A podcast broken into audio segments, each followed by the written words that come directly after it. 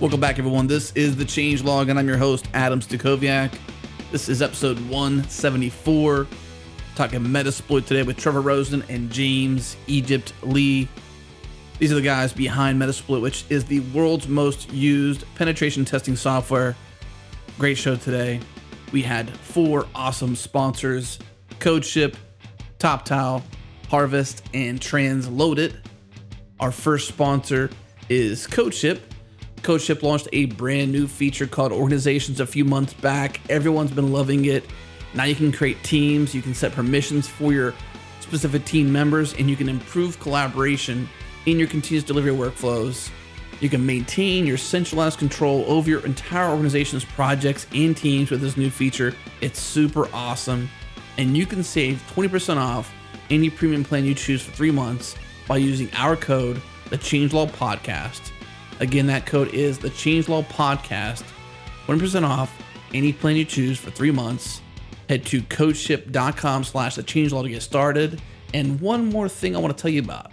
Sean Devine is doing an API workshop called API First Training. And guess what? He's going to use CodeShip as a demo tool.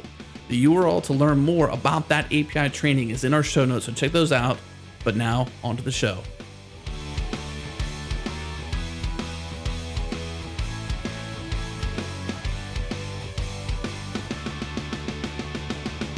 Welcome back, everyone. Jared here. Today I'm joined by two interesting guys. This is Trevor Rosen and James Egypt Lee, two of the people behind the Metasploit project, which is the world's most used penetration te- penetration testing software.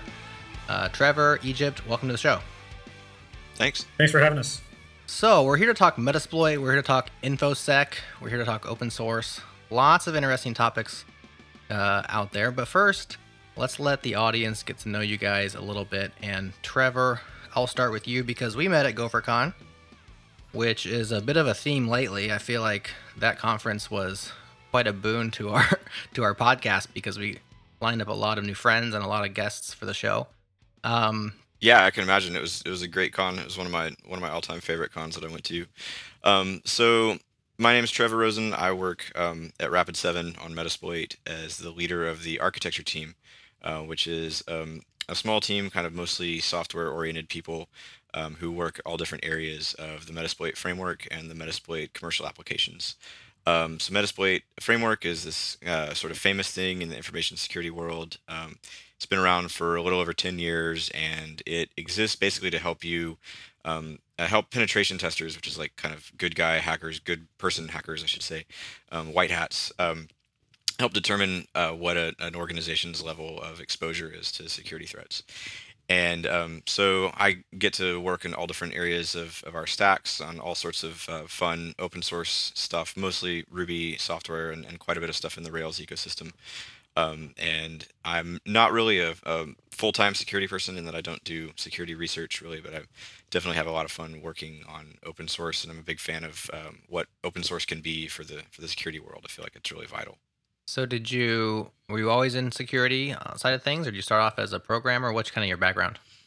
Yeah, background is mostly software. Um, I've done a bunch of different startups and things. Uh, I always kind of had a soft spot for security, though. I was I was the guy on the team that was like you know Nmapping everything on our production boxes and um, finding open ports and you know haranguing ops guys about that, or or you know trying to hack my my dev environment. Yeah, for, for sure. Yeah, and then I mean back in the day as a kid, um, I may or may not have built some hardware that wasn't 100% legal. um, but uh, yeah, I these days mostly sort of I would say I fall onto the um, the maker side of things, and I mean by that not like make magazine, but sort of like um, security. The security software world kind of has people who are interested in sort of breaking stuff and hacking it and figuring out the how to make it do something crazy or, or weird, um, and then people who are much more interested in sort of just making good software. Mhm. And so um, that's really where I, I guess I would put myself as kind of more on the maker end of the spectrum.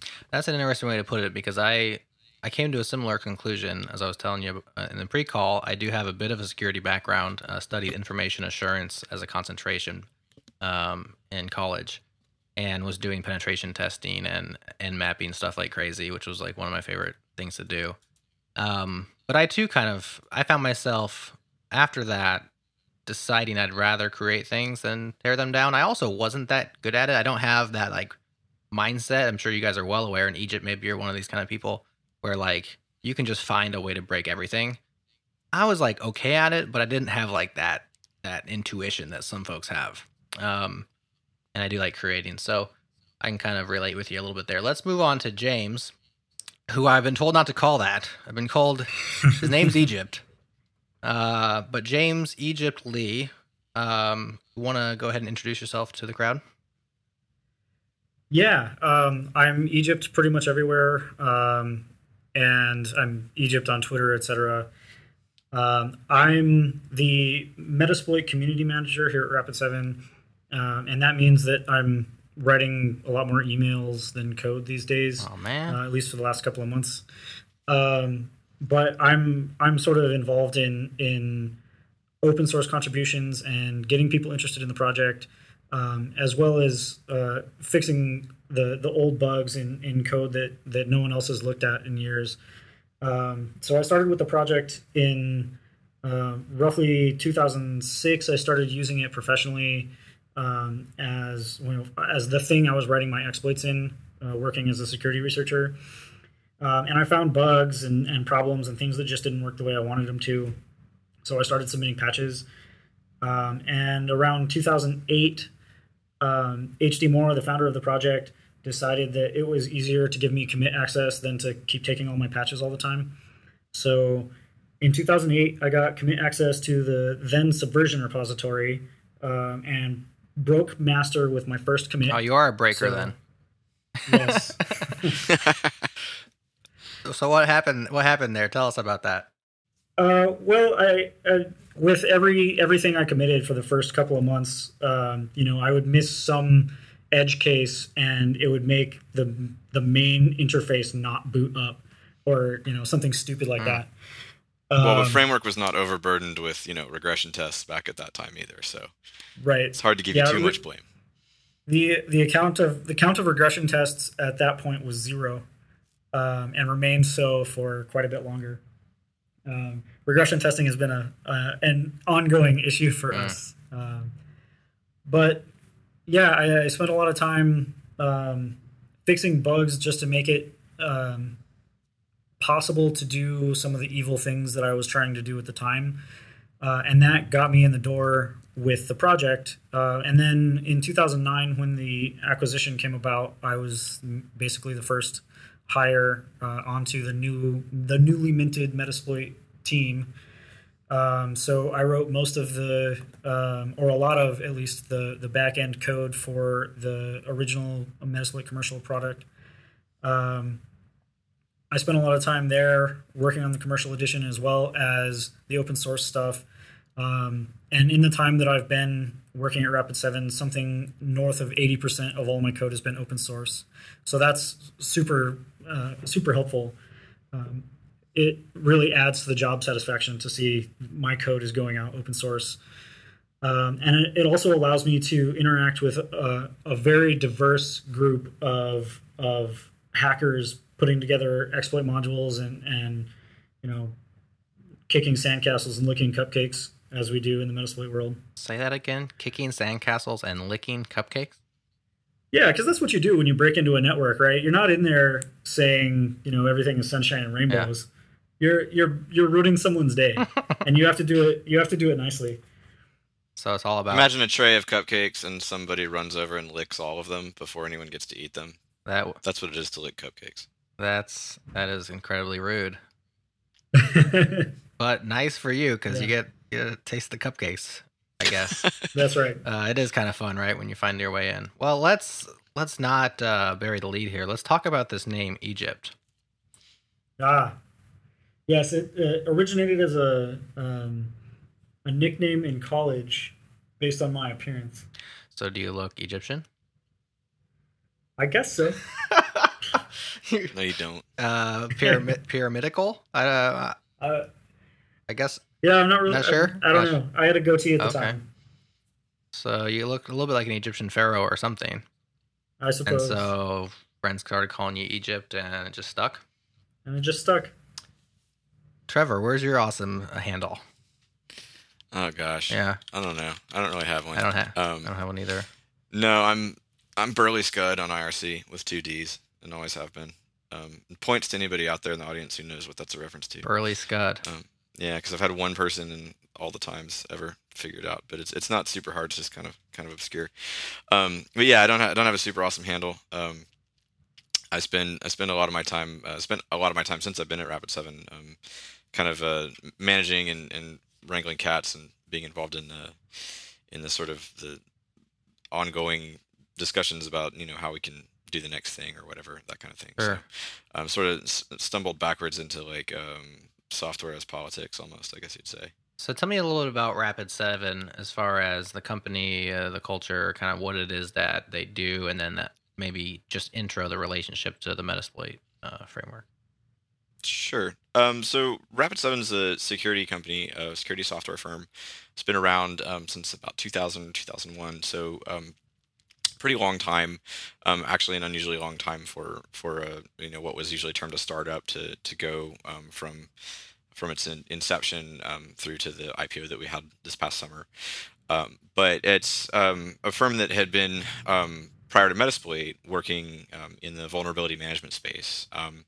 You can think of a of a vulnerability scanner, I guess, and sort of security people in the audience might jump on me for this, but kind of roughly analogous to like a a virus scanner for networks or something like in that like a, a virus scanner kind of scans your machine for a bunch of like known problems it has or, or sort of patterns of, of, uh, of activity that could be suspicious um, a vulnerability scanner is going to scan like a lot of uh, network endpoints a whole lot of machines on a network um, and try to determine what kind of exposure exists there. So that product is called Nexpose, and that's like a Rapid Seven sort of large, long time um, product that we've had. And um, they're back whenever they decided, and it predated my my time with the company, to acquire the Metasploit project. Um, it was sort of along the lines of, okay, we understand a certain, you know, we have kind of half of the equation here in that we're um, showing we're doing vulnerability management, we're doing vulnerability scanning, um, and so that's that's defensive security, right? That's um, figuring out what what your your problems are from a kind of like uh, scanning the the the equipment you have perspective and then trying to patch it. But then on the other side of that is like well what could you do? What could a what could an attacker do? What could a sufficiently empowered attacker do? And um, so Metasploit has, has always existed to help empower um, people who are attacking because they're they're being paid to, um, and it's you know paid by the company they're attacking, hopefully. Um, and so the idea was sort of we can make a commercial product um, around that essential notion, that offensive techno, that offensive security um, sort of stance and concept, and it will be complementary to um, the the existing product that have. And Metasploit is also a pretty big name. Um, if you go to like insecure.org and you look at the um, the SecTools 100, you know top top 100 um, open source security tools, um, Metasploit's um, has for as long as I've known about Metasploit, which is uh, since significant amount of time before I started at Rapid Seven, so probably since about 06 or 07, uh, Metasploit was in like the top five or top 10. Um, now I believe it's like number two or three on the list, like right after like Wireshark and Nmap or something, right? So it's regarded the framework, the open source tool, as a, um, a, a very essential piece of kit, a very widely known, widely used, widely used thing. So, um, Rapid 7's kind of overall idea is that there's a lot of insight to be gained from um, really approaching security as a matter of finding the right data, finding the the right insights that you can um, into into what the actual threats are. Because quite a bit of security tools just produce um, incredible quantities of data, but not a whole lot of actionable information about what you should do with that data. Yeah. right? So um, you know our our um, our leadership likes to say that that you know for a long time quite a bit of the security space is predicated on this idea of essentially kind of monetizing fear. It's like hey here's a bunch of things to be terrified of. Okay what do i do about them uh yeah here's the big phone book sized pile figure it out. Right. right but we want to we want to go beyond that. That's that's really the the way that rapid 7 wants to operate is we go beyond that to provide sort of much more in like much more in-depth and immediately actionable kind of insight so um, we have in addition to nexpose and to the metasploit commercial editions um, we also have um, this really interesting product uh, called User Insight. And um, User Insight you can think of almost as sort of like an intrusion detection system for user behavior. So instead of kind of saying like, "Hey, what what types of data are traversing my firewall on what ports, et cetera, et cetera. You can kind of instead you can you can turn on its head and ask the question like, what are users doing right now, and is that okay? And can you use heuristics to understand like, hey, today Jared accessed 12 servers that he's never touched before mm-hmm. you know um, is that strange right and and a traditional intrusion detection system might not know about that because it might just be focusing on the perimeter like is, is you know are is someone authorized person getting in right. or is some particular high value data getting out um, so user insight again it's that that idea of being able to sort of look at um, security from a slightly different perspective and say you know can we can we dr- change our perspective a little bit but dramatically increase the value of the insight that we're producing mm. so I guess that's kind of Rapid Seven in a nutshell. I, I think you spawned a product. I, you spawned a product idea, um, which I'll give you this one to for free. So tell your friends at Rapid Seven, like, no big deal. They can thank me later. It's a scanner, but it just scans your office, or the, scans every monitor to see if anybody has written their password down on a yellow sticky note and then stuck it to their monitor. Ooh, what do you think about that? Like that. That's real. Yeah, yeah, that's yeah. real user user interaction scanning. Do you mind if I go ahead and just like start the patent application right now? As like, long as you guys give me a shout out or if All just, right. just uh, you know one percent of your first billion, something like that. no big deal. So you know, honestly, honestly, I I would prefer people write their password down somewhere and put it in their wallet rather than than uh, leave it in passwords.xls on their desktop. Yep. Good point. Or just use one password, not one password of the application, but like literally a single password for you know everything that they do. So nothing bad ever came of that. Yeah, exactly. On the other side of that coin, you have uh, companies enforcing ridiculously onerous password policies, uh, which require their users to subvert them on a regular basis and come up with all sorts of things. Right, and those ridiculous password policies lead to like the top four uh, passwords in every single organization are summer followed by the year, yes. winter followed by the year, spring followed by the year, right. fall followed by the year. They are in the top 10 on every organization. So is there is there a future for us to just be rid of passwords altogether? Is there is there a, a light at the end of that tunnel uh, as a industry or not? I don't see it. Like I really want to, but I don't see it. Um, we've moved towards two-factor authentication mm-hmm. or multi-factor authentication, um, but it's so spotty and the support for it is so spread out that most of the time as a pen tester you know you get around you walk all over the network you kick those sandcastles and lick those cupcakes and at the end of it you go and give the report and they say oh well what'd you do about our two factor auth? I didn't know you had it. I'm sorry. Right. Hmm. so before we get into metasploit uh, the details of history and all that, let's talk about penetration testing as a thing. Um, we mentioned it a few times here, um, but maybe Egypt, could you give us kind of uh, a general definition, and then maybe even like what a security audit looks like from a comp- if somebody hires a company like Rapid Seven. There's a lot of these firms out there that will do it for you. What's the process? What's it about? And kind of what are the results? Right. So I don't have a lot of insight into the like sales side sure. of it, like who you call and talk sure. to. But I can tell you from the penetration tester side, um, you know, a penetration tester is given uh, someone to talk to as their point of contact, and they usually have a list of IP addresses that are in scope, and don't touch anything outside of those IP addresses. Um, and sometimes though the scope will be really restrictive and say you know you're only allowed to look at this web app and you're only allowed to look for cross-site scripting uh, you're not allowed to look for SQL injection and that sort of thing. And that gets really limiting, and you end up with a report that's not very useful. Uh, but sometimes you get a broader scope. Um, you're allowed to look for more things. You're allowed to take more actions. Uh, and hopefully, those are on um, not necessarily production networks, but something that, like, if it falls over, you don't lose every customer's data, et cetera, et cetera.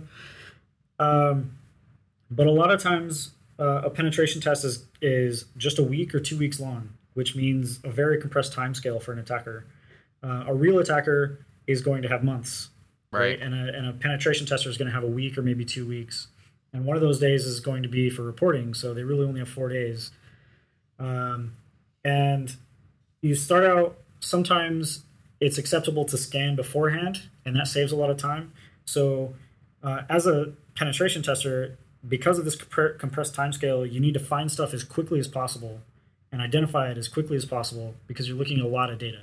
So if you have uh, a thousand IP addresses that you need to check out, um, you want to scan those as quickly as possible, and it's going to be super noisy.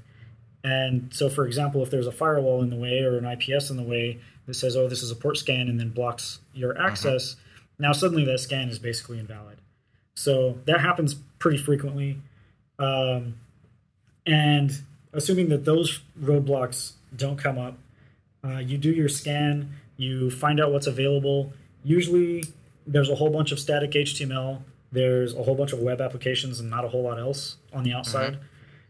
Mm-hmm. Um, occasionally, you'll find the you know the golden FTP server with uh, all of the company's financials on it, open anonymously to the public, but that doesn't happen terribly often. Um, I, I did find a domain controller on the public internet once, so that was fun. Um, but fortunately, that doesn't happen frequently anymore. Um, so then you do your you do your external scans. You find all of the things. Um, if if there are a bunch of web applications out there, you spend some time fuzzing input. You look at a thing called Burp Suite, which allows you to muck around with with HTTP headers and values. Uh, it makes it really easy to fuzz some stuff and to examine responses. Um, there are a number of other tools in that same vein, uh, but Burp, Burp Suite's kind of the de facto standard for screwing around with HTTP. When you say fuzz some stuff, um, can you elaborate on that? Yeah, uh, basically just throwing uh, values that might break an application. Um, so in the case of if you're looking at a C application, uh, an application written in C, you would be throwing large uh, large strings because they might overflow a buffer. In the case of a web application, you might be throwing uh, various kinds of quotes to, to escape something out of uh, a SQL statement. Uh-huh. Uh, so those sorts of things. Uh, just trying inputs that are probably bad given the application, uh, hoping for a crash or some aberrant behavior. Um, and so once you once you get through that step, um, occasionally you'll end up with uh, external access via something like uh, a SQL injection or a command injection on a web application. Uh, and then you start the whole process over again and you scan the internal network. Uh, a lot of, of external uh, engagements require that once you get inside, all everything stops until you talk to your point of contact. Mm-hmm. That's pretty common, uh, which sort of makes sense from the from the customer's perspective because you as as the person running the network, you want to know when there's a big vulnerability that lets someone into the DMZ or into the production environment. You want to know that as soon as possible. Um, and you also don't necessarily want a penetration tester uh, running around rampant on your production uh, internal network. So a lot of times everything stops, comes to a dead end right there, um, and you call up your point of contact and, and tell them the bad news. Um, there is also like social engineering campaigns um, where you send out a bunch of emails and inevitably someone is going to run the executable. Um, uh. And that gets you usually corporate network access. And again, the thing starts all over again. Now, uh, as a penetration tester or as any attacker, really you're looking to expand your influence. So if I'm coming in from the outside, I'm looking to gain access to uh, either data through SQL injection or possibly shell access through command injection or other sorts of things. Um, and uh, if I'm sending in a phishing email, I'm looking to expand my influence instead of into the DMZ, into the corporate network. Uh, usually, there's all sorts of information in there that's that's company sensitive that you really want to get a, uh, a hold of. Um, the crown jewels are always on somebody's desktop, though, uh, or some file share that's available to everyone in the company. Um, most of the time, you're not dealing with exploits. You know, I'm, yeah. When I, I I'm sending when I'm talking to a web app on the external, I'm creating my own exploits for the most part. You know, most of those things are custom apps. That's what I was going to ask: is if you are targeting specific, you know, endpoints on a network that, that are public facing, they're usually web apps, and are you just fuzzing those, or are you actually, you know, inspecting the application and saying, "Hmm, I I, th- I think this might not this might not be checked, or this could be injectable," and like trying different things by hand or if you're only using these these tools. Sure, both of the, both of those for sure. Um, I mean, in some cases, like you can fuzz a few things and find a couple of interesting responses and say, "Oh, this is probably an injection," and then you'll dive deeper manually. I see. Um, with other things like it, at least when I first started doing penetration testing, every login form was vulnerable to SQL injection. So the first thing you do is put tick or one equals one into the login form, and you get admin. So fortunately, that's not nearly as common anymore. And then what do you do? You just Um, go you just go to lunch or something. You're like, well, we're Yeah, done for the day. yeah. We're- Email the point of contact and and uh, you're done. No, from from that point, you go in looking for credit cards and, and social security numbers. Uh, You want to lick all you want to lick Which- all the cupcakes, huh? exactly. So, I mean, one thought that comes to mind, and maybe it's just because it's too expensive, but if they're trying, the point of this is to, you know, give us a reasonable idea of maybe not even how secure our, our network is, but how insecure it is. I think you can, you know, you can guarantee an insecurity, whereas you can't guarantee a security, which is kind of the troublesome part of the business, I think. But um, if they're trying to be as real world as possible, you know, a black box, here's an outsider with a few IP addresses, which is what, how you know people start. Why do they limit you to four days? Just because it costs too much to pay you to to keep hacking them for four months, or or what? Yeah, that's generally the thing. Cost is is is the deciding factor in a lot of those mm. decisions. I guess that makes sense. Well, one tool that you use, I'm sure, is Metasploit. We're going to take a quick break, hear from one of our sponsors, and then we're going to d- dig into all the details of Metasploit, what it is, what it does, and why it's useful, and why it's so stinking popular. We'll be right back. You've heard me talk about TopTal several times on this podcast, but today is different. I've got a special treat for you. I went out and spoke with a listener who a year ago had never heard of TopTal. He listened to the show just like you're doing right here, right now, today, and heard us talk about TopTal and what they're all about, and he decided to get in touch. And now he's living the dream as a freelance software developer with TopTal. His name is Daniel Elzon, and I sat down and I talked with him. I said, "Hey, what is it that you love most about TopTal?" Take a listen. Well, for me, the, the thing about Top Towel, which I thought would be very hard for me personally as I transitioned to a more consulting role, uh, was the, the way I would have access to new clients and what quality those would be. So I found that I've had access to awesome clients through TopTal, and it hasn't been that hard to find because they have a lot of choice.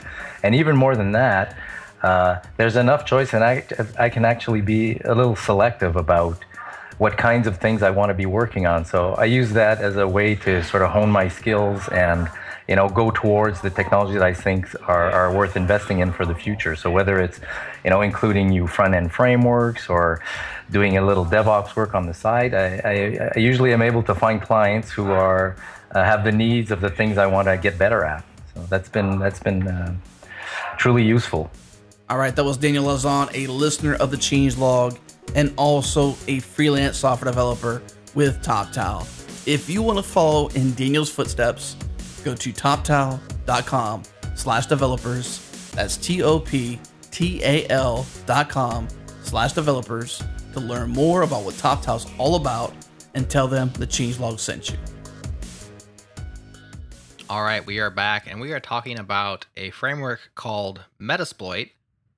I'd like to get into the history because it's been around a while. It's massively popular, and uh, I even recall it from my youngster days at college.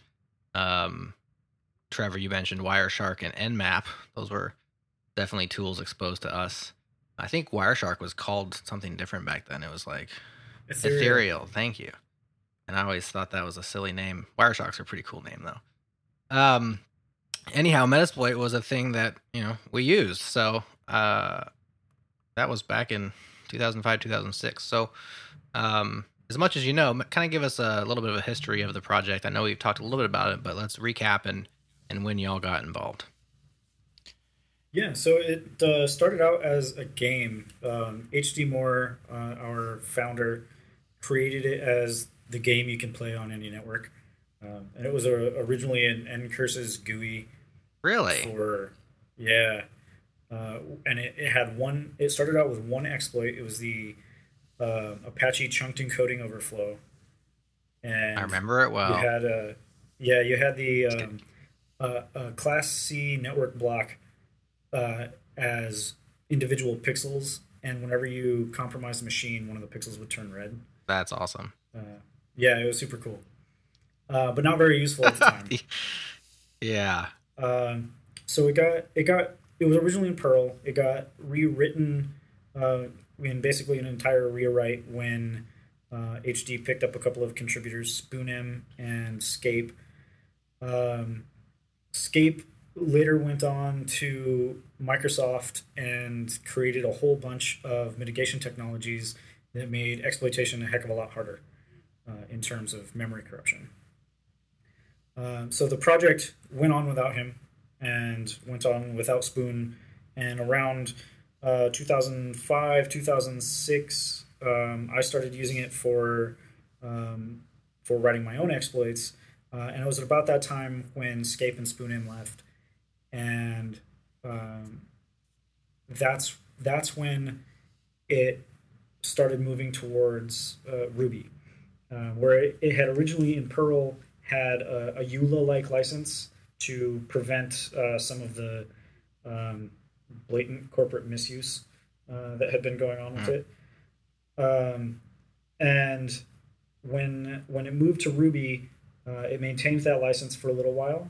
Um, shortly after I got commit access, um, we changed the license to BSD. So now it's real, full fledged open source, um, and you can do anything you want with it. But the uh, the great thing about that is that we get um, somewhere in the neighborhood of 200 unique authors on commits uh, every year for the last two to three years. Nice. Um, so that's that's really cool, and a lot of them are only a single commit, um, which is great because it means that someone new is coming in and saying, you know, here is some thing that I see missing, or or some functionality that I want to have, and so they write it up and they submit it to it as, as a pull request, um, and then they go about their business and they, they continue using the, the tool and and and breaking into networks with it. Um, but you know they've they've contributed something that 200,000 people use, uh, which really really makes me happy that, that we can that we can get that kind of contribution from from so many unique people.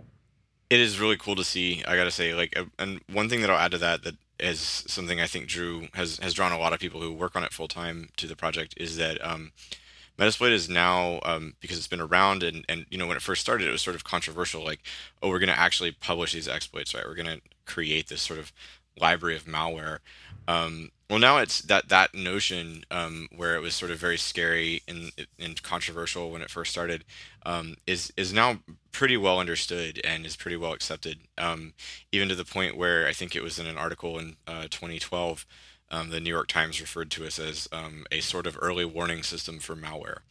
And I've kind of always liked that that notion of what Metasploit can be. It's sort of like you know if you're vulnerable to something in Metasploit, um, you're doing it wrong because we're we're not generally going to be publishing things that um, have no mitigation available. I mean, there there are going to be times when we do that, but it's specifically to help put pressure on vendors and create a good outcome for all of the huge numbers of people who are going to be vulnerable to some given um, software flaw. And and when we do that, um, usually if we publish something that has no patch or has no uh, uh, vendor response yet, it's because it's already being exploited in the wild. Exactly. Yeah. One of my favorite examples is also, um, I believe, from 2012, from late in 2012. Um, I'll get the dates and timing wrong, but um, there was a, a large vulnerability in um, pretty much every browser. Um, there was the way that like the bridge of from JavaScript to Java that was available, so that like you know in 2005 you could go to like Yahoo Games and play Bejeweled online or whatever. Mm-hmm. Um, that that kind of like Java applet sort of loading directly through JavaScript kind of bridge thing was called Rhino.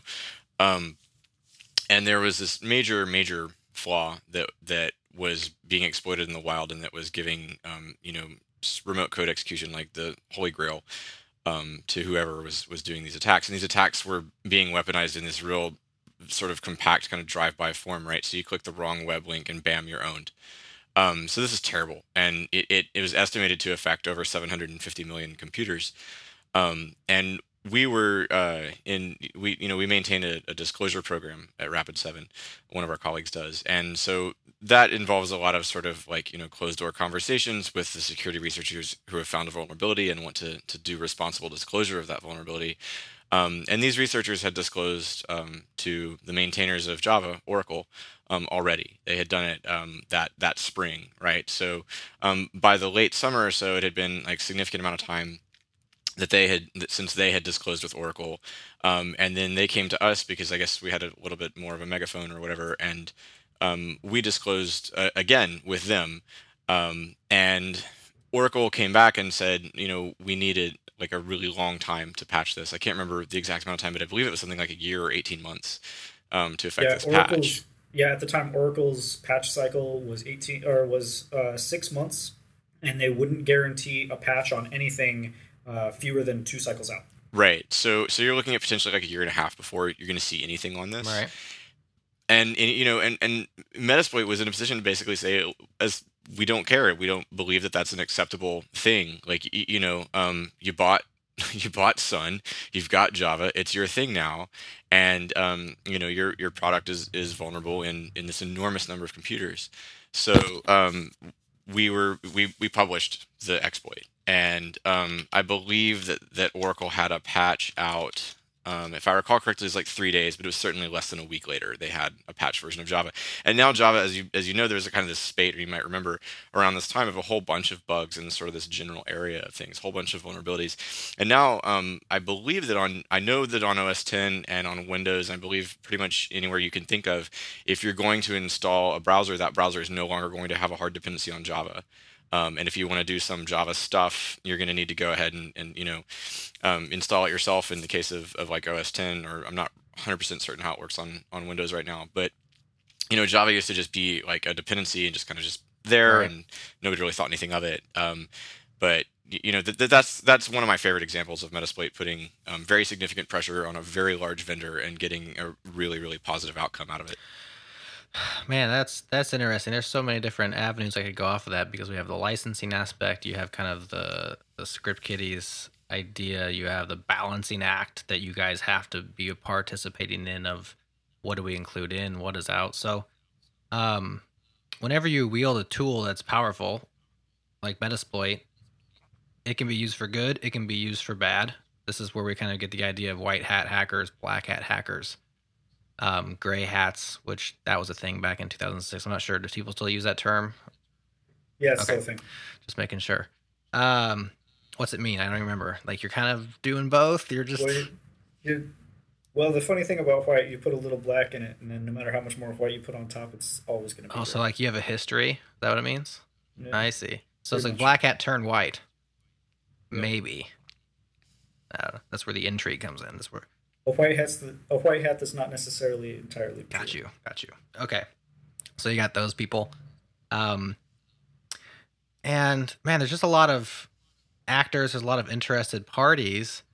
And then we have this idea of a script kiddie. Egypt, you want to kind of explain what that is, perhaps, and then maybe address um, Metasploit's history with with these type of people.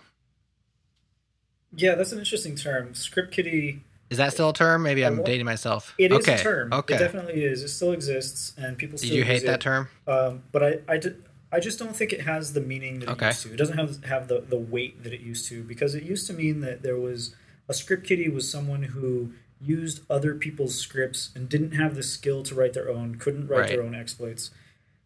Um, but the fact is, today you don't have to write your own exploits because there are just so many things out there.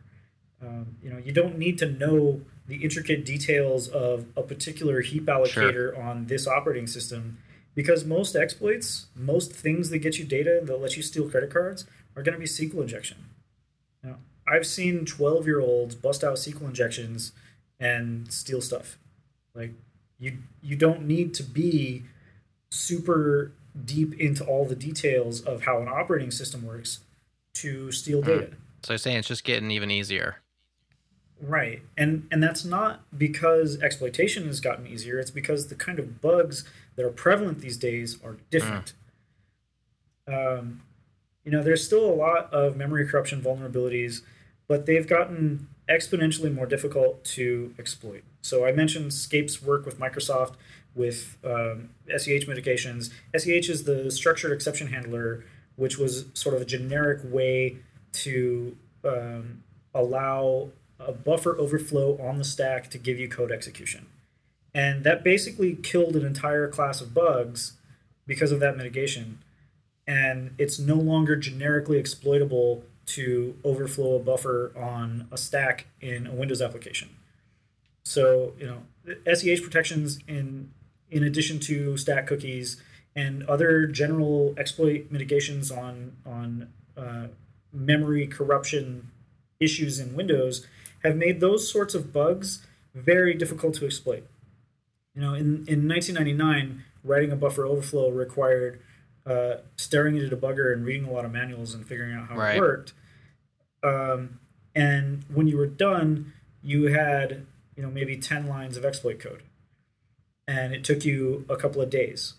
Now, if you want to exploit something uh, in a modern browser, so say for example in Flash, um, you have to understand how the ActionScript bytecode compiler works in Flash, and then you have to understand the heap allocator, how that works, and then you have to understand all of the pieces of uh, every other little thing that is necessary to control memory in that application.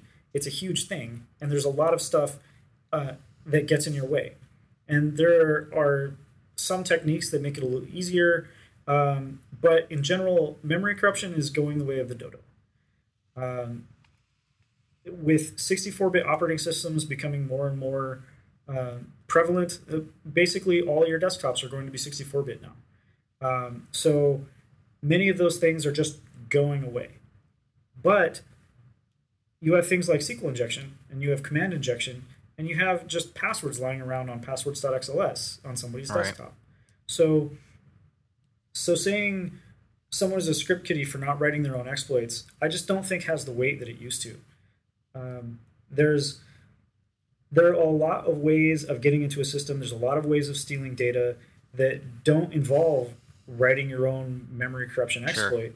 Um, and I, I think it, it's it's giving short shrift to the the attackers who are very clever, but not necessarily um, savvy in the ways of how an operating system works. But can't we? Uh, Don't we just change the focus to web, web applications then, and you can still, you know, let's take for instance now that the vector becomes uh, Ruby on Rails, just for instance, keep it in the Ruby camp, of course, Sure. Django, whatever, a web framework now, and some security researcher, say a black hat, finds a flaw in Ruby on Rails. Um, it took perhaps a large amount of in- wisdom to do that. Maybe it was an easy one. Um, isn't that the kind of exploit that would end up inside of Metasploit? And then me having no knowledge of that whatsoever can just point it at a machine and run it? Well, it has, but I mean, you would also have to find you- you would you would need the skill to find a machine that was that was vulnerable to that, right? You need to be able to dig that out of um, you know the the sort of enormous that that needle out of the enormous like haystack of of kind of what the the modern you know modern large companies or even small companies um, like attack surface looks like. And then you would need to understand what to do once you've delivered that exploit right? So i mean you know egypt's point is is really well taken here. I mean we we talk a lot with a, obviously like a lot of big deal pen testers um, guys who are on you know red teams for like fortune 50 companies and stuff like that who get paid to do nothing but try to break into these enormous enormous companies that do really big deal things and these guys will tell you that they've literally used exploits like once or twice in like a decade or dozen years long career um, just simply because it's just easier than that out there, you know. And you know, to Egypt's point from before, I mean, we take a look and we we watch um, what's going on in terms of what's exploited in the wild, and then we make an effort to uh, make sure that that we are able to kind of follow along with that and have something in in Metasploit that exploits something in that same way. Mm-hmm. Um, but you know, a lot of people are tempted to think of this, and I think that this is really um, you can blame you can blame media for this, right? A lot of people look at this stuff and they're like, "Oh, you're a hacker. You have these magic powers. Metasploit is this collection of magic skeleton keys. All I need to do is install it, and then suddenly, you know, I can I can just wave a wand and like you know break into people." I mean, that's just false. I mean, I, most people probably don't think about it, but it's it's probably easier to hack the average corporation, almost certainly, of any size, than it is to hack an individual person just simply because yeah, there's absolutely. so much out there right. that the, what they call the attack area. surface exactly. is so large. Right, right, and you've and you've got you know years and years of of IT guys that have installed random stuff on there or have put local admin on a particular Windows machine and da da da da, and you know there's attrition people leave jobs people forget what they installed people you know just kind of leave things around as business moves forward um, so you, you, know even if somebody could say find um, to just extend your example find a rails application that's vulnerable to like the yaml injection remote code execution bug from a couple years right. ago and they can get you to you know they can they can use that that exploit well i mean metasploit has provided a a bit of code for that and has provided um, you know a very very useful mechanism for interactivity with a, a nice little shell and for delivering a payload um, to to be able to do something useful with that access. But what then? You know, I mean, the classic formulation of a script kiddie is somebody who's just sort of like you know praying and spraying and just seeing what happens. Right. Um, but then what then? If that person actually knows how to, you know, move laterally through the network and steal a bunch of useful data, can you really call that person a script kiddie anymore? I mean, um, like a script know, teenager.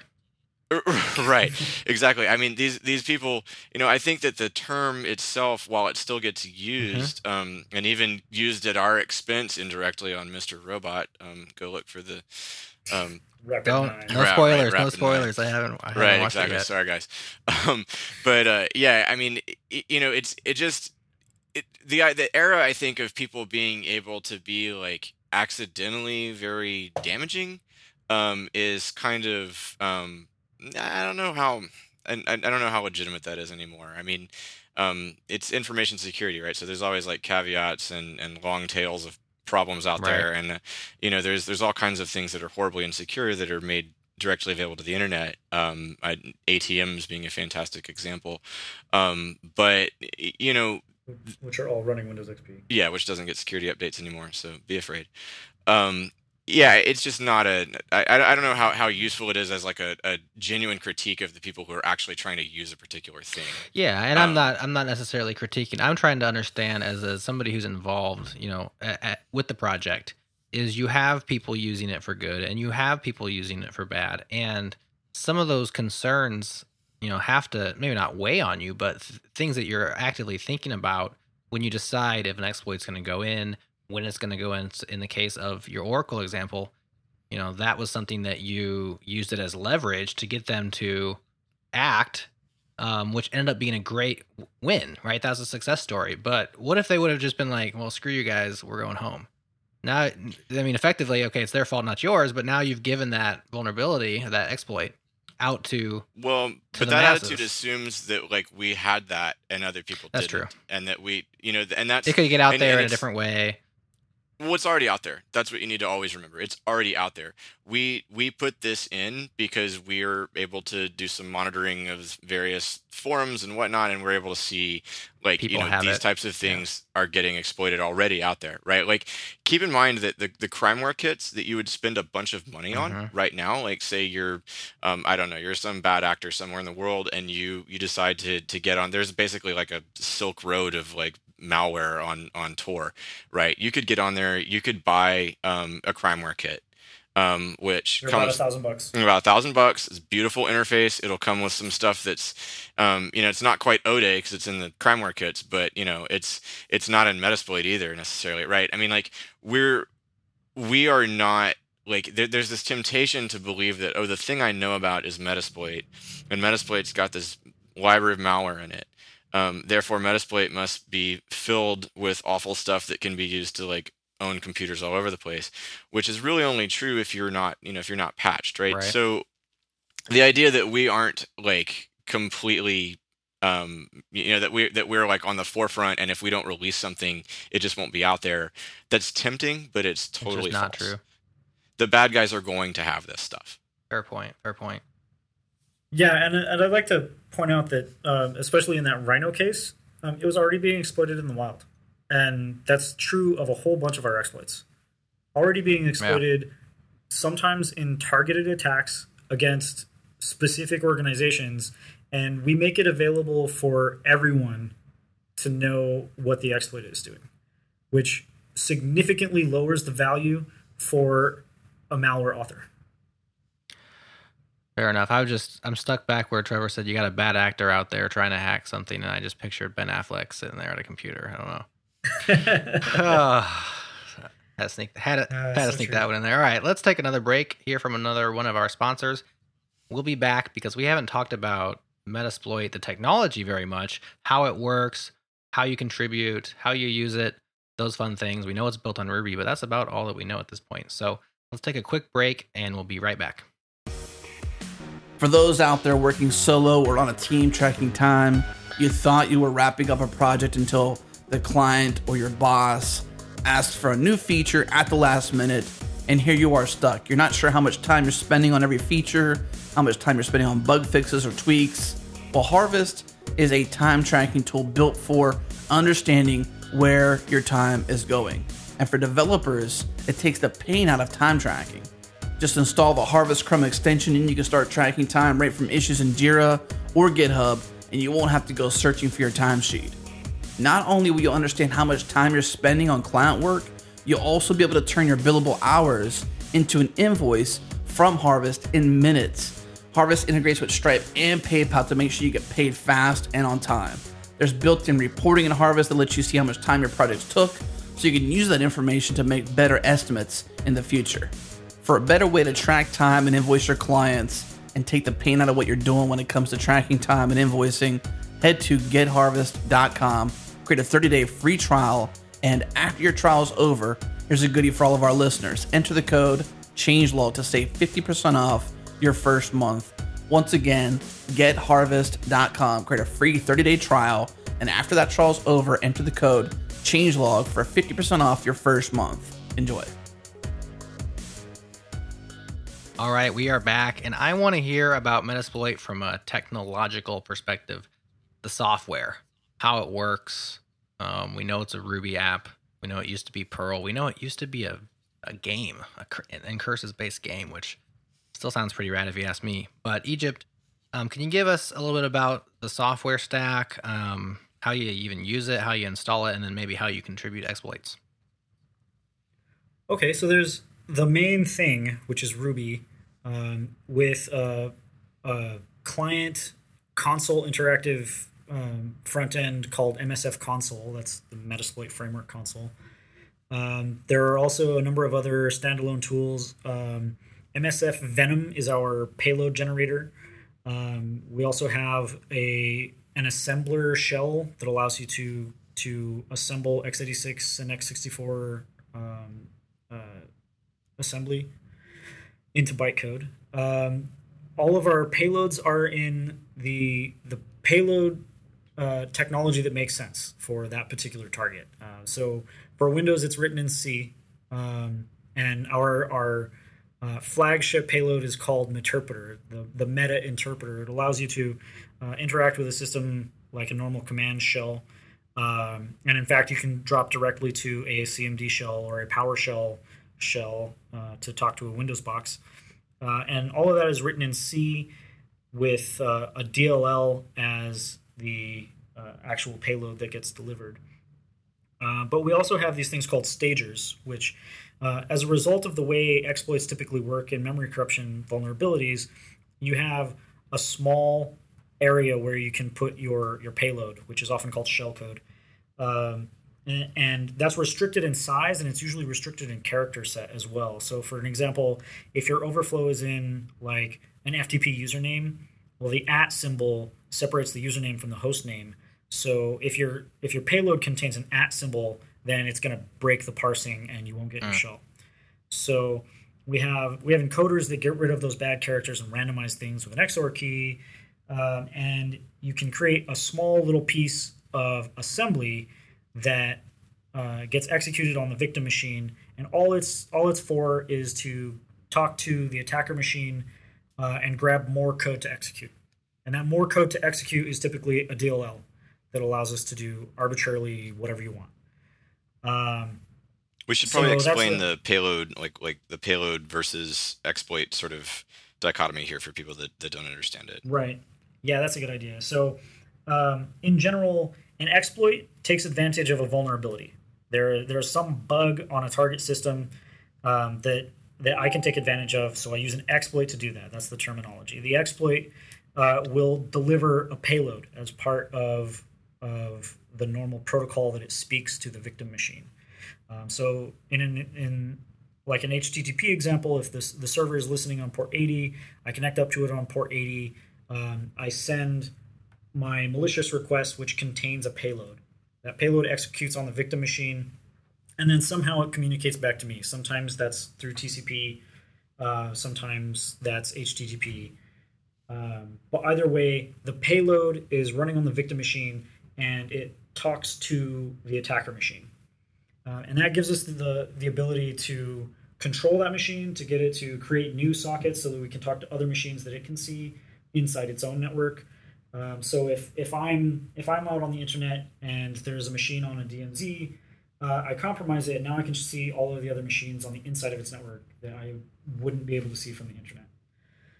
Um, so an exploit executes a payload. The payload talks to a handler. That's the the thing on the on the Ruby side that allows you to interact with it from a user perspective. Um, and from there, you can drop into uh, an interactive shell as well, and and run commands that will get executed on the target machine. Um, so that's the like general workflow of an exploit. You use an exploit. You set all the options necessary to to take advantage of that vulnerability. It runs a payload on the target machine. That target machine connects back to you and, and uh, gives you a shell through the handler. Um, and then from there, you commence your post exploitation activities. And we have a whole bunch of, of modules that make post exploitation easier um, and that make it um, a little more robust in terms of, of the kind of data you can get a hold of. Uh, and one of my favorite things is a tool called Mimikatz that's been integrated into Metasploit. Uh, I'm liking the sound of this. What that, yeah. Uh, what that does is it roots around in the memory on a Windows machine um, and finds all of the, the authentication structures inside uh, lsass.exe, which is the, the thing that does authentication in Windows. It roots around in its memory using the, the Windows debugging API uh, and pulls out the structures that are necessary to do authentication. Uh, and in many cases, it can pull out plain text passwords for everyone who's logged in. Wow. Um, so that's really, really super useful. Um, if you don't get plain text passwords from that, you can still often get NTLM hashes. Um, and if you're if you're at all familiar with the way um, uh, Windows authentication works, uh, an NTLM hash is essentially uh, a password. Oh, this is my it- favorite thing. We, yeah. we got to talk about this. Like, so Yeah, when I first got into information security, like working at, at Rapid7, I started. I kept hearing about pass the hash, pass the hash, um, which sounded, you know, Illegal, like a yeah. drug thing or something, right? Exactly, and um, it it's kind of astonishing if you've been working in like web application development or something for a long time, because what it means is, um, in in Windows authentication, right, and and probably quite a few of the people listening to this podcast, whether they actually ever touch Windows or not, are they're very likely to be dealing with an Active Directory domain controller, right? Like if you have Outlook as your or you know ex- Microsoft Exchange as like your email solution, right? Then a whole lot of things do like single sign-on, right? Right. They, um, they make this happen. So um, what happens in in Pass the Hash is that the client is actually responsible for creating the hash, as opposed to like in a web application where you take in a plain text password, you run it through your hashing function, you compare that to what you've stored in the database. I mean, hopefully, you know that's what you're doing, right? Um, that's not what happens. The client itself is actually sending, doing the hashing and sending the hashed data over to the the um, the authentication mechanism. So what you have there is exactly what Egypt just said. Effectively, if you can steal a hash, you can pass it and use it as a password. Hmm.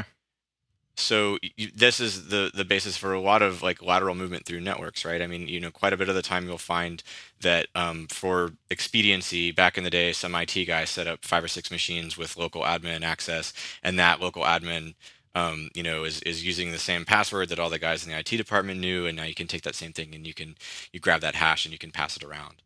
Um, so the you know the one of the many things that you can do with with um, Metasploit after you've compromised the machine, after you have a session on there, is um, scrape all different kinds of passwords out of all different kinds of files, right? We have um, we've got obviously ones to do the classic Windows stuff and, and grab all of those, but then we've also got things like um, stealing a KeePass database if you can find one on the mm-hmm. machine, mm-hmm.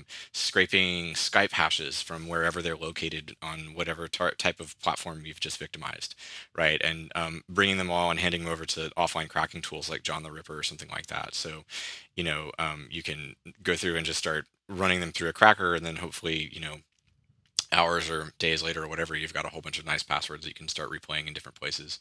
Um, yeah, and, and, in some cases, you don't need to do any kind of cracking. Um, so Windows has this awesome thing called uh, crypt secure data and crypt unsecure data, um, which is the the API intended specifically for storing secret stuff in Windows. Um, but if I'm running as your user, I can encrypt all of the stuff that you have encrypted as that right. user. Um, so you can just ask ask the operating system, and it'll give you all of those secrets for free. If you have the that user's privileges at the time, right? Exactly. Right. So that's that's fun. So if I'm if I'm running as you, and you can do anything at all without using your password, then I have your password. Well, that doesn't sound very awesome for me. so, so, let's say that I'm a, a, a budding network administrator, or let's say that I'm a app developer with a network that I'm interested in running some of these things against, or maybe I just want to play with it and see what it does. How do you get started with Metasploit? How do you use it as an end user?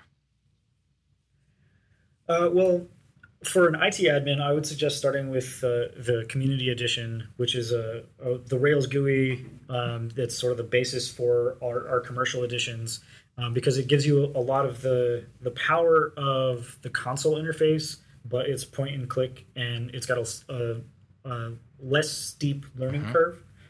Um, if you really want to dive into it, the the console does have a slightly higher learning curve, but it does have faster access to some aspects of the framework. Um, it, so I'd say when you're when you're first getting started, community is absolutely the way to go. Yeah, and I would say I would I would say that's that's definitely true. Um, unless unless you're just like you, you love CLI, you want to dive in on the command line. Um, you know, it's very easy to um, grab the code. Um, there's also we distribute um, we're with uh, Kali Linux, which is a big um, open source um, sort of penetration testing uh, Linux uh-huh. distribution. So um, the framework is available like right out of the box right there, along with a bunch of other really fun tools. Pretty much everything that we mentioned um, for the most part on this call. And I would say that also I I personally when I was getting up to speed on the application when I joined Rapid7, um, I know that some of the content is a little bit out of date, but the No Starch Press book um, Metasploit Unleashed um, which was written by a bunch of um, of sort of longtime uh, contributors and sort of friends of the family. Um, basically, a bunch of penetration testing people um, is a really good book, just sort of for understanding like how to how to get started, how to use this, how to kind of like um, get your head around like what the framework does and why it's powerful. Might be a good time to mention that there is, as you guys said, there's a divide between the open source BSD license Metasploit framework and I, I believe what's called the Metasploit project, which is well, the commercial editions really is what we call them at, at Rapid7. Okay. So, um, right. So we have like like a lot of commercial open source things. We have like a couple different like you know price points with different features turned on or off. Mm-hmm. Right. Um, the framework is the engine of all of those things, though. So, um, so what's yeah, we, we, have what's the com- outside of the framework? What's in the proprietary ones? If Metasploit Pro contains things um, like a Jasper reports based reporting engine. Um, it has a, a whole um, really nice social engineering toolkit that you can use. Um, it's, it, I like to tell people it's sort of like an evil online marketing system in a way because like you can use it to like create a little website and then like create an email and generate links that are like you know that have tags like to you know you can upload like an Excel spreadsheet of like all the people in your org and then you can basically try to phish them and see like okay you know Joe um, you know opened the email but didn't click on it. Um, Mary didn't even open the email. Um, but Frank opened the email, clicked on the link inside it, and then filled out the form on the resulting web app and hit submit. And we stole his creds. So, you know, Frank's got to go for security training or whatever, right? So, a bunch of, quite a few of our customers really enjoyed using that. They can kind of like click, click, click. They can clone an existing um, website if they want to or whatever. Wow. And they So you kind can like, deceive your own employees into right right. a little And- bit weird. but it, it's it is it is a little weird but at the same time um, most of the major breaches that anybody could name off the top of their head for the last couple of years have been what we refer to at Rapid7 as deception based attacks. Um, so it's very germane. Like it, it really really is. And you'd be surprised how many people can fall for this. Now granted if you're creating one of these things and you've got internal knowledge of the company Yeah. Um, you know, you're kind of tempted to sort of go a little bit um, out of the bounds of where you would normally go, just kind of naturally. But um, that's Well- available well, hold there. on there. Hold on there. I think that that insider knowledge isn't always all that inside.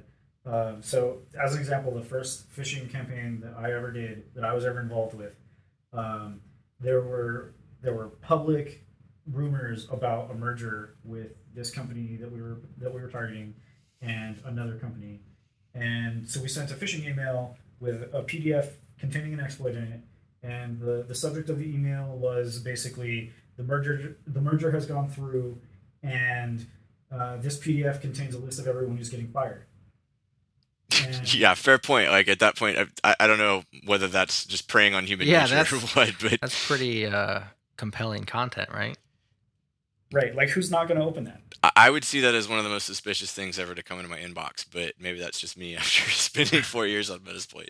Yeah, I think you're probably pretty unique in that regard. I think Um, but I mean, there's so there's a there are a couple other um, like larger features that are available inside um, inside Pro, and most of those are a bit effectively to help um, people who are kind of in the the security admin space um, run a collection of Metasploit content and then do some things and report on what it was able to do um, in a sort of um, you know in a nice kind of automated orchestrated fashion right? Whereas the the framework is all kind of nitty gritty hands on you can script it but it you know that's a lot of work to really scale your way up right? Mhm. um, versus pro is going to give you a nice um, GUI interface for dealing with for instance maybe you've um, you know maybe you've compromised hundreds of machines at the same time and you want to run you know the same two or three modules on all of those machines and have those that all be part of like one big report or something like that that's that would be a pain in framework and it's uh, it's very simple in pro so pro is all about scalability communication with other people communicating up to your bosses or your stakeholders that kind of thing very cool. Well, guys, we got to take one more break. I still want to talk about InfoSec and open source and the relationship between the two. It seems like there can be a bit of a divide. Obviously, Metasploit is a big uh, success story where you have open source and InfoSec, um, and maybe some ideas around how we can bridge those gaps. Uh, and of course, on the other side of the break are awesome closing questions. Um, so stay tuned for that, and we will be right back. This week we have a sponsored repo to mention from our friends at Transloadit. Transloadit is a versatile file uploading and encoding service, and they've asked us to give a shout out to their open source project, TUS. It's a new open protocol for resumable uploads built on top of HTTP. It's simple, it's cheap, and it's available for any language on any platform on any network supports checksums, parallel uploading of chunks, no more lost cat videos. It's MIT and open source. Some smart minds have collaborated on it, like the author of HTTP 1.1, employees at Google and Yahoo, Vimeo's director of engineering, ZeroMQ's creator, and there are implementations being pushed out for all major languages and frameworks. Also, Vimeo has already announced to use this open protocol for their new video uploading services, and the 1.0 of their protocol is nearing completion as we speak. They are calling for a final round of feedback on their pull request, which will link up in the show notes before releasing it. So if you're at all interested, go to tus.io. That's T U S.io. Or head to the link we mentioned in the show notes to check out that pull request for 1.0's feedback. And now back to the show. All right, we're back, and I think Trevor, I'll point this one at you because we kind of talked about this briefly at GopherCon. Um, you have these two communities. You have the open source developer community. You have the infosec community. Seems like there's some overlap, and maybe the actual distinction is kind of the maker community and the breaker community to a certain degree. Um, and it seems like we don't mesh very often. Can you speak to that? Yeah, and it's something that I've that I've found curious in, in my my involvement with Metasploit, um, and it's certainly something that, that I think Egypt and I share a desire to to help change that, right? So, um, you know, that's part of why we, we gave our talk at Lone Star RubyCon like a month ago, um, just sort of trying to get people understanding like here are the types of challenges that we tackle that don't necessarily have anything to do with security per se. Um, you know, building a good network client, um, you know dealing with all the, the different types of abstractions that your business logic requires of you and things like that right? These are just programming tasks. Um, and i think that probably what we're really looking at is a historical situation more than anything else right? So that gives me hope. I don't think that there's anything inherent or intrinsic that makes it difficult for people to spend any time on this um, other than just historically, I think a lot of people who are developers maybe haven't spent a lot of time um, thinking about how executables are mm-hmm. structured mm-hmm. or thinking about how networks work um, or things like that. I think on the other side of it, um, quite a few people who write a lot of code um, in the security world, they are writing code under the gun. They're on that like five or six day timeline that Egypt mentioned before, you know, where they actually have four days for real because of their, you know, their contractual obligations otherwise. So people who are who are writing this stuff sometimes are putting something together that isn't really designed to live very long. And maybe they finished something and it was great and they, they, they got it to work really well on their engagement, their pen test engagement, and they say, you know what, I'm going to clean that up a little bit and I'm going to I'm going to send that over to Metasploit as a pull request, right? Um, but we, we get a widely varying level of quality in the code that people want to submit to the framework. Um, and I think in part that's just because a lot of people who have been spending a lot of time doing security have not necessarily been spending much time trying to make good software. So um, when when we when kind of Egypt and I have these kinds of conversations about this kind of thing, um, we kind of ask ourselves, you know, what can we do to help bridge that gap and help get some of these people who are sort of security inclined um, thinking more in terms of good software practices. So we've um, we've got a pretty extensive set of things that someone's going to need to do in order to do a pull request um, onto the framework. It'll be different if it's purely just a Metasploit module, you know, a piece of content, right. Um, than if they're actually trying to hack on like the core of the of the framework itself. There'll be different levels of, of sort of requirement. We have a lot of um, like sort of you need to provide external verification steps, um, potentially hopefully provide like a way to acquire a piece of software that, that may be vulnerable to this or that you could use to to verify it. Um, you know, but especially in offensive security, you have the challenge of like, you know, do I even have access to the thing that you're giving me a an exploit for, right? Like, is it is it some insanely expensive piece of like enterprise software that we're just not going to be able to put into one of our labs, um, et cetera, et cetera. But I, I do think that as as security, um, information security becomes much more of a of a thing outside of a cloister, um, and it's much more prevalent in these these big breaches that constantly happen. You know, and the president getting up there talking about it, et cetera. It kind of comes to the fore a little bit mm-hmm. more, you'll start to see um, developers thinking a little bit more holistically and thinking a little bit more in terms of those those types of projects. And then naturally, I think the proclivity of developers, the things they want to spend their time on outside of work, you know, the sort of classic direction that people move into to, to try to say, oh, what am I going to spend my open source contribution time doing? Um, we really hope to kind of position ourselves to benefit from that that sort of trend over time. You know, I, I do think there's some convergence there, but maybe I'm just a, a closet optimist. yeah. Know. Speaking of that last point, um, you know, something that's been long a tradition of uh, info security folks is the know, capture the flags. Um, I'm assuming that still goes on. I used to do that back in college. It was lots of fun, and um, it seems like recently there's been kind of like official ones put on like by Stripe and um, perhaps a few other where a company will host a CTF, and whether those are you know legit vulnerabilities or you know hard or easy or whatever, they do spur interest uh, and they kind of bring ideas around uh, secure practices to a larger group of people than the ones who are already doing it. What are, what are your thoughts on on those type of activities? I think you're completely right about that. I mean, I don't really do CTF, but um, my understanding is that the average uh, CTF is significantly harder than the average pen test engagement in terms of just sort of being an intellectual challenge. Um, that makes and, sense, actually. And, yeah, getting somebody actually need, thought right? about like designing a, a way in as opposed to just your typical open FTP server, right? Right, exactly. And the thing that you're supposed to do is significantly more difficult, yeah, more like right? I mean, Right, or, or like in the case of um, you know of DEF CON, like it's kind of the World Series or Super Bowl or whatever your sports metaphor is of of CTF, and you're really what actually what you end up doing is you know reversing binary software like you know live, right? So um, it's it's not these. I think that that you're absolutely right though that that that will probably just as sort of a fun intellectual challenge um, could provide kind of a way in. You know what I mean?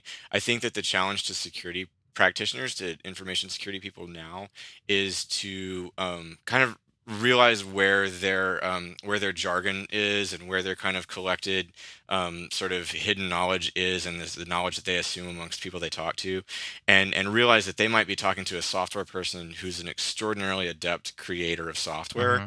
and really doesn't know the security landscape but given the right kind of particular pieces of knowledge, um, could really be somebody who's who's a benefit to to the information security world.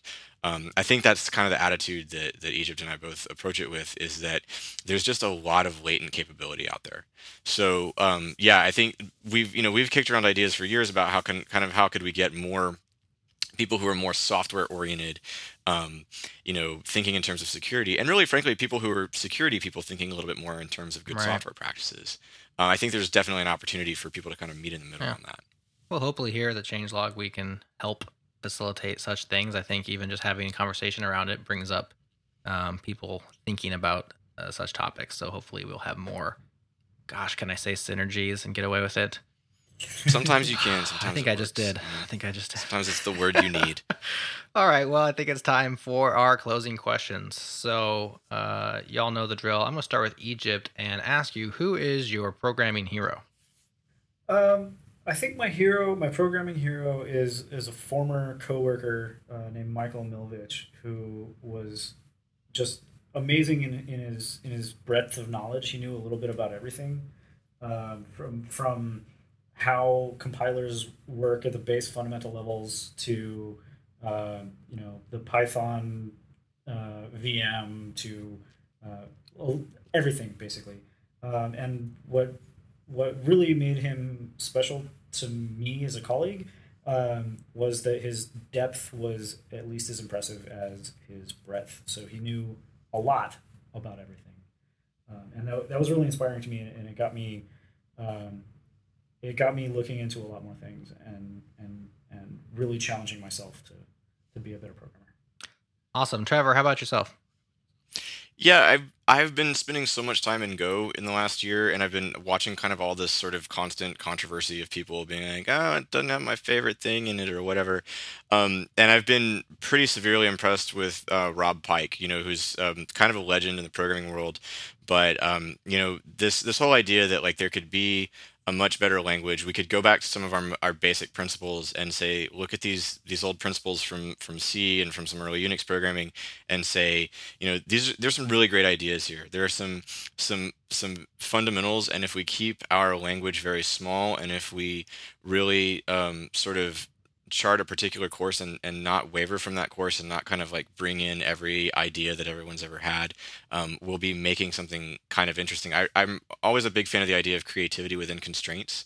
And it's it's been interesting to watch um, this guy who's you know I, I, doubt he ever really considered himself somebody who's going to become like this um, you know person who is sort of kind of the the high priest of a programming language in the same way that he has but it's been it's been nice to watch um, the way that the sort of the go authors have been um, very i would say very generous with their time and very um, interested in the reactions that people have to the things that they've built but they also kind of maintain um, that you know they've got a vision for what this thing can be, and they they kind of stick to that, and it's been it's been cool to watch. I'm also um, like kind of in awe of Yehuda Katz, and I know a lot of people probably mentioned him on this program, but um, the guy like just makes things that need to exist, and as as a sort of a practically minded person, um, I really really appreciate that. I remember Rails dependency management before Bundler. Um, you know, I, I, really appreciated a couple times I've needed to write a CLI tool in Ruby. Really appreciated the existence of Thor. Amen to that. Yeah. You hmm. know, yeah, I love that somebody like you know sits down, he's gonna write something in Rust, and he's like, well, I need bundler for Rust, so I guess I'll just make it. and that that kind of attitude, you know, as somebody who spends a lot of time dealing with open source stuff, that kind of attitude is just it's That's like the ultimate yak shave, right? Like I need a, I'm gonna write something in Rust. I need a dependency manager, and you know, months months Yeah, later, here much, comes the cargo. Here we are all yeah, benefiting exactly. from it, right? Very So, cool. Hats off. Okay, last one. We're running low on time here. Is what would you be doing if you weren't working on Metasploit? And Egypt, we'll start with you. I would probably be penetration testing networks, um, breaking into stuff, stealing things. Uh, security has always been my passion, and programming has been the means to that. Um, and if not penetration testing of networks, I would I would be uh, reverse engineering binaries, um, staring at debuggers and disassemblers all day long. Uh, and in fact, that's what I was doing before I came to the Metasploit team. So late. elite, Egypt, so elite. Love it. How about you, Trevor? I've always liked early stage startups. Um, I like sort of chaos um, and the and the interesting opportunities that come out of Mm-hmm. it. So I would probably be um, off doing something on my own, probably in like agricultural tech. I'm really fascinated by the intersection of like um, maker technologies and um, the whole sort of like I don't even know if you can call it the food movement, but I guess kind of the food Mm. movement. So something in something in that area. No, just speaking to that briefly, uh, I actually listened to a great podcast this morning um, on EconTalk. Have you ever heard of EconTalk? It's a economics podcast out of Stanford, I believe. Um, I'm a bit of an economy nerd from time to time. Uh, all about ag tech and kind of the return of nature that's been happening. Uh, I'll link that up in the show notes. It's pretty interesting to see the results of some of the advancements that we've made recently in ag tech. Very cool. Well, guys, man, this was such a fun time. I could probably talk to y'all for hours about these things, mostly because I'm so rusty that I'll just sit here and say, "Is this still a thing? Is that still a thing?" Uh, as you as you can tell by now, well, I'll come down to Austin and hang out. it might have to happen. It might have to happen. Um, where can we find you? So, of Metasploit.com um, on the internets. What's a good way to get a hold of you? Well, I'm Egypt EGYP7 on Twitter.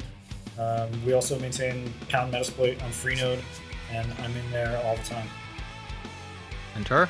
Yeah, same for me. I'm uh, Trev Rosen on uh, Twitter and GitHub both. Um, I um, I mock uh, politicians frequently on my Twitter account, so it's, uh, it's not really my professional thing, but um, there it is. I also talk about code, so So, if you're pretty politically aligned, you may not want to follow Trevor on Twitter because he may make you angry. it could be, yeah, yeah. Or even if it's not politics, it might make Yeah, it just might just might happen. Very cool. Well, thank you guys again uh, for joining me today. I also want to thank our awesome sponsors for this episode. That is CodeShip, TopTal, Harvest, and Transloadit. We appreciate your support. And if you love the changelog, we would love if you would help support those companies as well. Give a little bit of a tease to upcoming shows here. Um, in case you have not hit the subscribe button quite yet, we have the hybrid group coming on to talk about Cylon.js, GoBot, and the Internet of Things. Yeah, We have we have RethinkDB, uh, follow up with the earlier interview we had with the CTO there, as well as uh, Saron Yitbarek with CodeNewbie upcoming. All sorts of fun stuff. Make sure you subscribe. And with that, until next time, let's say goodbye. Goodbye. Goodbye.